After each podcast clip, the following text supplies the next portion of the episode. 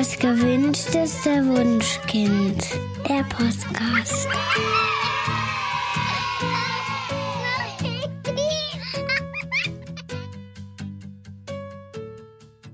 Hallo und herzlich willkommen zu Das gewünschteste Wunschkind, der Podcast mit Daniel Graf und Katja Seide.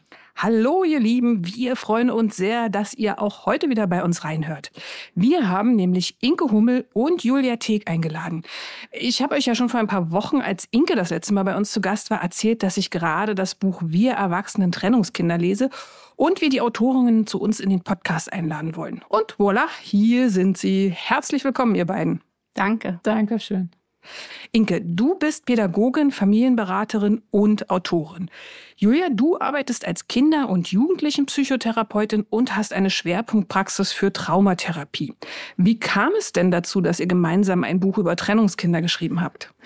Ähm, also ursprünglich war das meine Idee, dieses Buch zu schreiben. Und ich habe eine Co-Autorin gebraucht, die eben genauso einen Hintergrund hat wie Julia. Äh, und es war ein bisschen hin und her. Und irgendwann haben wir beide uns gefunden und wussten, wir wollen das zusammen machen, weil wir für mein Buch nicht zu streng, nicht zu eng schon ein bisschen zusammengearbeitet hatten und auch wussten, das klappt gut. Hm, okay. Also jährlich werden ja durchschnittlich äh, etwa 145.000 Ehen geschieden und bei jeder zweiten Scheidung sind dann auch Kinder betroffen. Und wenn man jetzt mal alle Kinder zusammenzählt, deren Eltern sich in den letzten 40 Jahren irgendwie scheiden ließen, dann kommt man ungefähr auf eine Gesamtzahl von mehr als 5 Millionen betroffenen Kindern und Jugendlichen. Und daneben gibt es natürlich noch weitere Millionen Betroffener, deren Eltern jetzt sich unverheiratet getrennt haben. Ähm, was sind denn mögliche langfristige Folgen für die betroffenen Kinder und Jugendlichen? Also erstmal muss man sagen, man kann Trennung als Kind gut verarbeiten. Mhm. Das ist mir immer ganz wichtig, dass wir das erstmal sagen, mhm. weil es heißt nicht unbedingt, wenn meine Eltern sich trennen, dass ich dann auch langfristige psychische Folgen habe. Aber wenn Elterntrennung sehr konfliktreich waren, wenn ähm, ja Kinder unter Loyalitätskonflikten gelitten haben, wenn sie sich so zwischen Eltern entscheiden mussten, dann kann es sein, dass Kinder ähm, später zum Beispiel Verlustängste entwickeln oder Selbstwertprobleme haben oder auch in Partnerschaften merken, Mensch, ich kann mich nicht so richtig binden, ich habe Angst davor. Ähm, oder auch in der Kindererziehung, ähm, ich einfach so merke, oh Mann, ich komme immer wieder so an Themen, wo ich die Kinder zum Beispiel nicht gut loslassen kann oder wo ich mich so gefühlstaub fühle, weil ich vielleicht wieder so Angst habe, dass es meinen Kindern möglicherweise auch so schlecht geht, wie es mir damals gegangen ist. Okay. Es gibt ja viele Erwachsene, die auch noch Jahre oder Jahrzehnte später mit Gefühlen der Trauer kämpfen, wenn sie an die Trennung denken. Woran liegt es denn, dass uns diese Erfahrung so sehr prägt? Hm. Ich würde da gerne ganz kurz von dem wundervollen Benny erzählen. Ähm, der ist ein Interviewpartner in dem Buch, was wir geschrieben haben. Und das, was er so sagt, ist, meine Trauer war immer verborgen. Ich habe die nie so zugelassen, weil es gab eigentlich niemanden, mit dem ich die hätte teilen können. Mit wem? Meine Mama war psychisch erkrankt, mein Vater war nicht richtig zuverlässig. Beide waren mit sich selber beschäftigt. Und der hat die dann immer in sich getragen. Und ähm, als er mit mir das Interview gemacht hat, hat er gesagt, das hat man auch gesehen, die Trauer sitzt so in mir. Eigentlich habe ich die ganze Zeit Tränen in den Augen. Und das hat mich mhm. sehr berührt. Und das erlebe ich bei vielen erwachsenen Trennungskinder, die die Trauer nicht leben durften, dass sie immer so ein Stück weit präsent bleibt. Und ich sehe es ja so ein bisschen auch aus Kindersicht heute. Es gibt immer noch keine wirklichen Rituale für Kinder, ähm, deren Eltern sich trennen, wie man mit den Gefühlen umgeht. Das ist immer sehr viel äh, ja von Glück und von Hilfe von außen abhängig, dass diese Kinder eine Begleitung haben, wo sie solche Gefühle zum Beispiel mal äußern und eben verarbeiten können. Hm. Also äh, es gibt ja auch Trennungskinder, also die jetzt erwachsen sind, die scheinen diese Trauer verarbeitet zu haben, aber die sind dann vielleicht impulsiv oder können auch im Erwachsenenalter nur schwer mit ihrer Wut umgehen, ähm, können diese auch, also können die Gründe dafür auch in der elterlichen Trennung ähm, liegen? Hm. Uns war es wichtig, in dem Buch an vielen Stellen zu schreiben, dass das ein Baustein ist von Entwicklung, wenn Eltern sich trennen. Und es ist ein Risikofaktor. Mhm. Und meine Erfahrung als ähm, Psychotherapeutin mit Wut ist, dass Wut häufig ein Gefühl ist, was ein anderes Gefühl beherbergt sozusagen. Und oft ist es Trauer oder Lähmung oder ja Angst auch. Und dann bin ich möglicherweise manchmal schneller wütend wütend, weil ich immer so das Gefühl habe, ich muss mich schützen. Sowas passiert mir nicht nochmal. Also, dass jemand so mit mir umgeht, dass ich so leiden muss, das mhm. mache ich nicht nochmal mit. Mhm. Und äh, bevor ich dann Angst kriege oder wieder so traurig werde, äh, reagiere ich möglicherweise schneller wütend, so im Sinne von, ich greife lieber an, als wieder verletzt zu werden. Okay. Was ich auch ganz interessant fand, manche geben sich ja auch die Schuld für die Trennung der Eltern oder sie schämen sich, ein Scheidungskind zu sein. Warum empfinden Menschen eigentlich so, obwohl sie für die Trennung ja eigentlich nichts können und das ja rein rational eigentlich auch wissen? Manchmal ähm, es passiert die Trennung ja sehr früh, wenn die Kinder noch sehr jung sind. Und dann können sie das tatsächlich noch nicht so gut unterscheiden. Wer hat das ausgelöst, dass Mama oder Papa irgendwie gefühlt gegangen ist, dass wir nicht mehr diese Familie sind. Und sowas kann dann auch sehr hängen bleiben in den Kindern. Und auf der anderen Seite kann natürlich hinzukommen, dass manchmal Sätze, die Eltern sagen im Zuge einer Trennung, wenn es ihnen vielleicht selber auch nicht so gut geht, manchmal auch sowas beinhalten können, wo man selber dann den Eindruck hat, okay, irgendwie wird mir hier ein Schuldgefühl gegeben und das kann natürlich lange bleiben. Hm. Gibt es denn noch andere Verhaltensweisen, die man jetzt normalerweise nicht auf die, nicht unbedingt auf die Trennung zurückführen würde, aber deren Ursachen bei genauer Be Betrachtung eben doch dadurch begründet sind? Mhm würde ich schon sagen, ja. Und es ist ja das, was Inko und ich so gemerkt haben in den Interviews und auch in der Recherchearbeit ist, dass sich zwei Themen so durchziehen. Das ist einmal das Thema Selbstwert. Mhm. Ähm, also, dass ich ähm, so das Gefühl habe, ich bin wertloser, minderwertiger, nicht so in Ordnung wie andere Menschen. Ähm, und das Thema Ängste. Und ähm, dann haben wir so gemerkt, es gibt viele Verhaltensweisen, die eigentlich das äh, als Hintergrund haben. Ne? In, Inke, du hast ein Kapitel geschrieben zum Helfen ohne Grenzen zum Beispiel. Mhm. Genau, Helfen ohne Grenzen ist, was wir relativ häufig in den Interviews gehört haben, wo die erwachsenen Trennungskinder versuchen, über dieses ähm, fast selbstlose Helfen, über eigene Ressourcen hinaus, ähm, ja, sich eigentlich Bestätigung zu holen, gutes Gefühl zu holen, ähm, ich werde gebraucht. Und das sieht man auch in ganz anderen Verhaltensweisen, aber es liegt immer was Ähnliches drunter. Ich hatte auch ein Interview mit jemandem zum Thema Leistungssucht, mhm. ähm, weil er versucht hat, sich darüber ja, im Grunde die Beziehung, die Aufmerksamkeit, die Bestätigung zu suchen, die ihm an anderen Stellen gefehlt hat und das heute noch als Erwachsener im Job macht und als Kind war es in der Schule schon an manchen Stellen so. Mhm. mhm. Wir haben so festgestellt, es sind häufig Strategien, um mit Ängsten, Selbstwertproblemen und anderen äh, Gefühlen, die mich belasten, umzugehen. Und diese Strategien waren möglicherweise als Kind auch total hilfreich, weil ich mich dann besser gefühlt habe, wenn ich mhm. ganz viel Leistung gebracht habe und möglicherweise sogar, dann hatte ich da die Kontrolle, wo ich woanders nicht die Kontrolle hatte, nämlich zum Beispiel, ob meine Eltern sich trennen oder ähm, wie sie sich auch trennen, also wie konflikthaft das ähm, sozusagen ist. Aber diese Strategien haben irgendwann ausgedient und dann können sie Probleme machen. Mhm. Ja, also wenn ich als Erwachsene es dann nicht schaffe zu sagen, ich lasse Arbeit mal Arbeit sein oder ich traue mich in Bindung zu gehen, ähm, dann kann es möglicherweise zu Folgen führen, die mich dann eher blockieren und hemmen, anstatt mir helfen. Okay. Inke, du hast ja auch äh, geschrieben, dass die Trennung deiner Eltern sich ganz stark auf deine Selbstsicherheit ausgewirkt hat und auch Ängste bei dir ausgelöst hat. Wie war denn das damals genau? Ähm, also ich habe das natürlich auch erst so im Nachgang richtig verstanden. Ähm, heute sehe ich es so, dass mein Vater mich sehr emotional verantwortlich gemacht hat für seine Gefühle, weil ich nicht sprechen konnte über mein Leben, das ich äh, zum großen Teil bei meiner Mutter geführt habe, weil er dann immer das Gefühl hatte, ich rede ja eigentlich irgendwie auch über Mama mhm. und das wollte er nicht hören und das hat er mir so mitgegeben ja. als unbewussten Auftrag halte ich da zurück. Und das habe ich an ganz vielen anderen Stellen mitgenommen. Ne? Ich habe mich zurückgenommen, ähm, habe immer aufgepasst, dass den anderen gut geht, dass die möglich gute Gefühle haben. Ähm, und das hat ähm, an vielen Stellen zu Ängsten geführt, weil ich nicht wusste, wenn ich jetzt doch mal mich traue, was zu sagen, äh, bleibt die Beziehung. Mhm. Das war so eine Entwicklung, die ich im Nachgang sehr gesehen habe und wo ich viel dran arbeiten musste.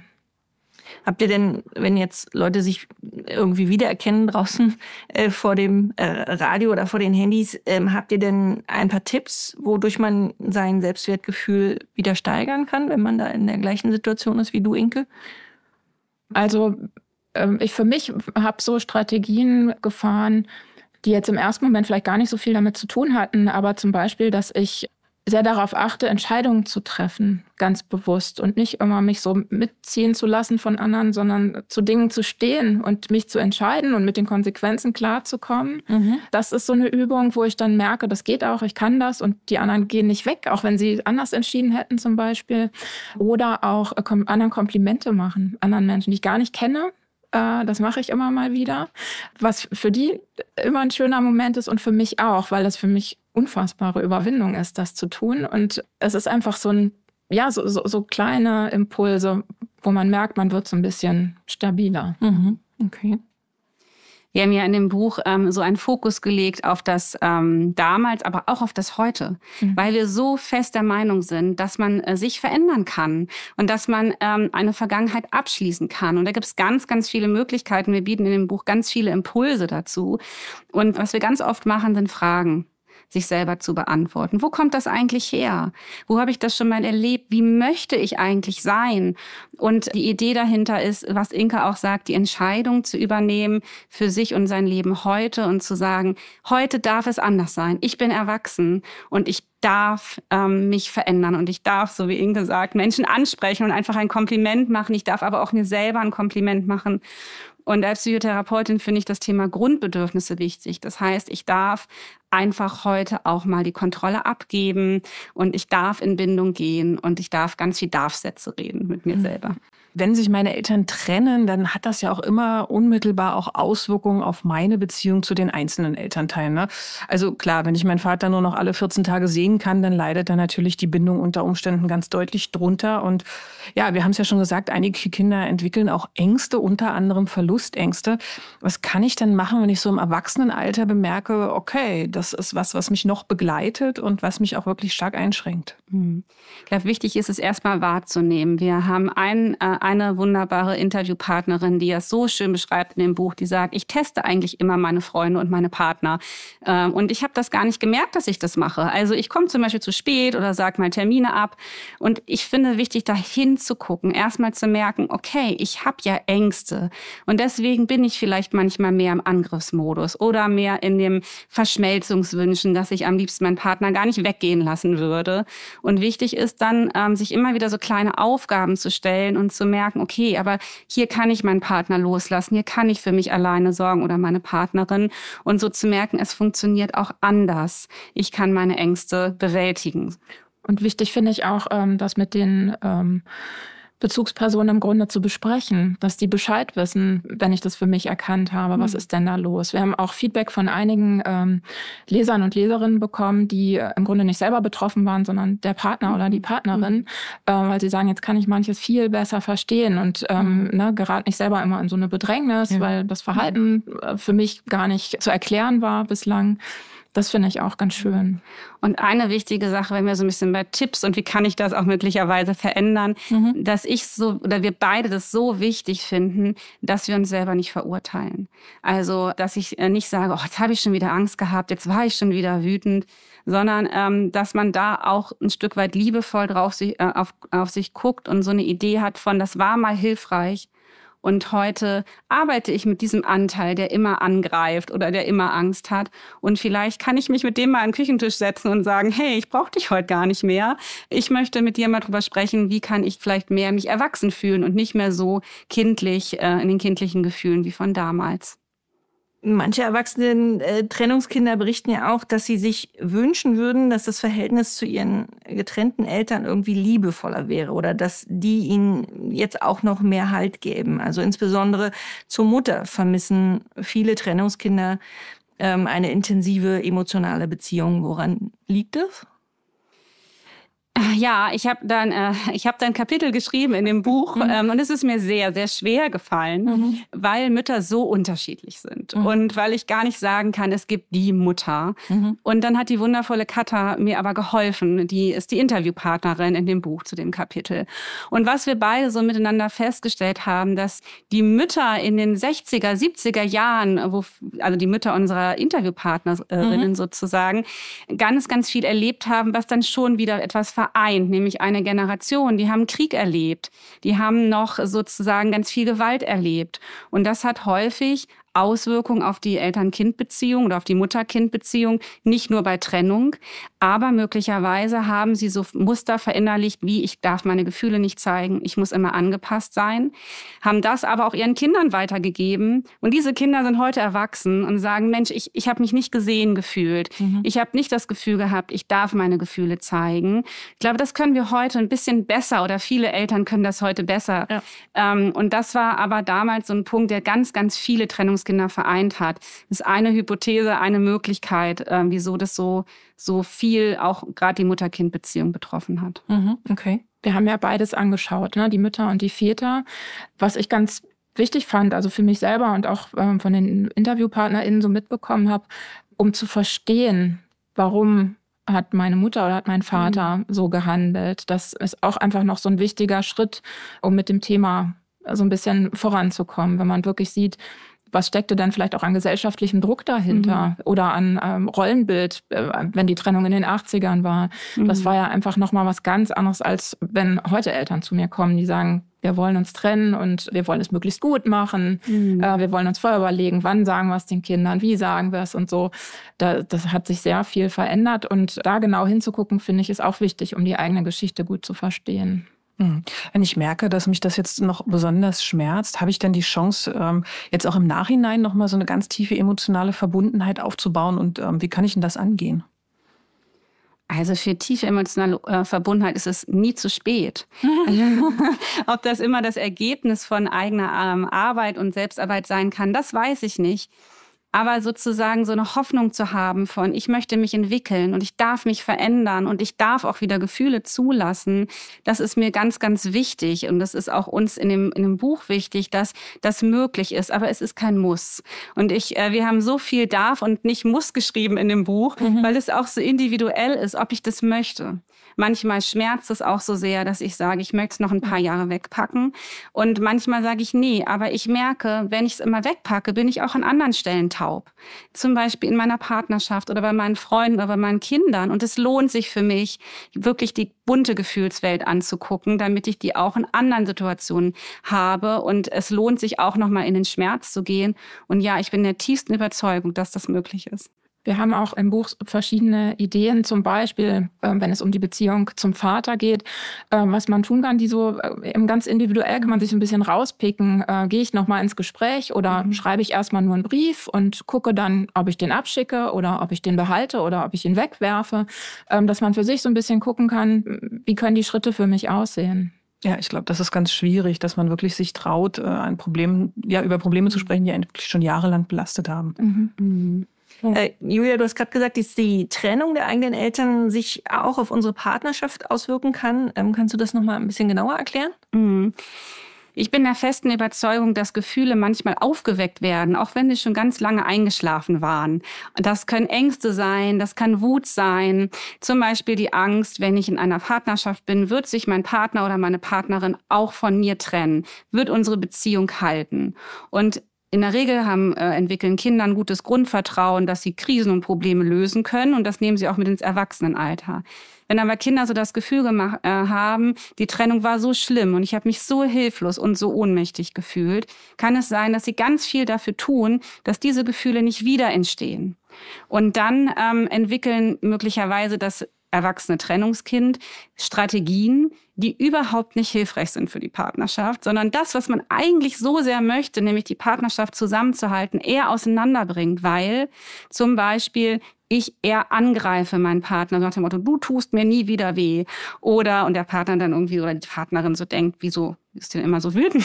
Ich bin doch eigentlich ein Team mit meiner Partnerperson. Oder man hat so das, was ich auch vorhin so meine, dieses Verschmelzungswünsche. Ich möchte den gar nicht gehen lassen. Eigentlich möchte ich immer verschmolzen sein, weil ich so viel Angst davor habe, dass die Beziehung auseinanderbricht. Und dann passiert aber das, äh, das Folgende, dass dann oft die Partnerperson sich aber eingeengt fühlt. Ja, also mhm. es gibt dann Konflikte und möglicherweise auch einen Teufelskreis, nämlich ich produ ähm, produziere mit meinem Verhalten genau das, was ich eigentlich nicht will. Und das ist dann wirklich etwas, worunter erwachsene Trennungskinder sehr leiden können. Okay. Ja, ich glaube, das ist den wenigsten auch wirklich bewusst. Ne? Und du hast ja auch gesagt, auch auf die Beziehung zu meinem Kind kann es Auswirkungen haben. Mhm. Wie äh, kann ich mir das vorstellen? Mhm. Das sehe ich ähm, gar nicht mal so selten in den Beratungen mhm. tatsächlich, ähm, dass das häufig Eltern sind, die sehr in eine Überfürsorglichkeit gehen, mhm. wo ich dahinterliegend häufig eine Konfliktscheue sehe. Ähm, wahrscheinlich auch aus den Erfahrungen, aus den Ängsten heraus. Ich möchte in guter Beziehung sein zu meinem Kind. Ich ähm, möchte dem keinen Konflikt zumuten. Ich möchte dem überhaupt auch gar gar kein Leid zumuten. Ähm, deswegen halte ich alles von ihm fern. Und ähm, manchmal sind es auch Eltern, die über eine Trennung beispielsweise nachdenken, aber die so ganz weit weg von sich schieben, weil sie denken, das kann ich dem Kind nicht antun. Mhm. Ähm, wo man dann immer sehr gut hingucken muss, was macht diese Überfürsorglichkeit. Mhm mit den Kindern? Und gibt es nicht doch noch andere Varianten, um mit der vielleicht angeknacksten Partnerschaft eben anders umzugehen? Okay. Ich kann mir gut vorstellen, dass die heutige Folge irgendwie einige der Zuhörenden da draußen ziemlich aufgewühlt hat. Für diejenigen, die feststellen, dass sie bei der Verarbeitung ihrer Erfahrungen jetzt vielleicht doch professionelle Hilfe bräuchten, ähm, wohin können die sich denn eigentlich wenden? Mhm. Ja, ähm, eigentlich können Sie äh, sich an psychotherapeutische Praxen wenden, aber ich weiß, was dann immer kommt. genau. Wir kriegen aber keinen Platz. Mhm. Ja. Ähm, ich finde, dass es auch nochmal ganz wichtig zu erwähnen gibt, wie viele tolle Beratungsstellen es in Deutschland gibt. Mhm. Also es gibt ganz, ganz viele Lebensberatungsstellen, Familienberatungsstellen, die wirklich großartige Arbeit leisten, aber viel weniger bekannt sind. Okay. Also wir PsychotherapeutInnen greifen ja immer dann, wenn ich wirklich an der Stelle sage, ich bin so in meinem Leben eingeschränkt, dass äh, ich quasi nicht mehr von Problemen, sondern von Symptomen sprechen muss, mhm. sozusagen. Genau, also Beratungsstelle ist auf jeden Fall ein wichtiger Punkt. Ähm, Ärzte und Ärztinnen können auch an der einen oder anderen Stelle nochmal hilfreiche Vermittler sein, ähm, um einfach das Angebot erstmal zu sondieren und zu gucken, was gibt's eigentlich hier auf dem Markt der Möglichkeiten für mich passend. Okay. Ja, oder ihr greift zu Inkes und Julias Buch. Das heißt Wir erwachsenen Trennungskinder. Und wir verlinken euch das natürlich auch wieder in den Shownotes. Ja, ihr Lieben, das war's für heute schon. Vielen lieben Dank an Inke und Julia, dass ihr bei uns zu Gast wart. Danke, dass wir kommen durften. Ja, danke schön. Es war uns eine große Freude. Wir hören, wenn ihr mögt, uns in 14 Tagen wieder und freuen uns, wenn ihr auch dann wieder mit dabei seid. Bis dahin, macht's gut und tschüss. Tschüss. tschüss. Das war der Podcast vom gewünschtesten Wunschkind.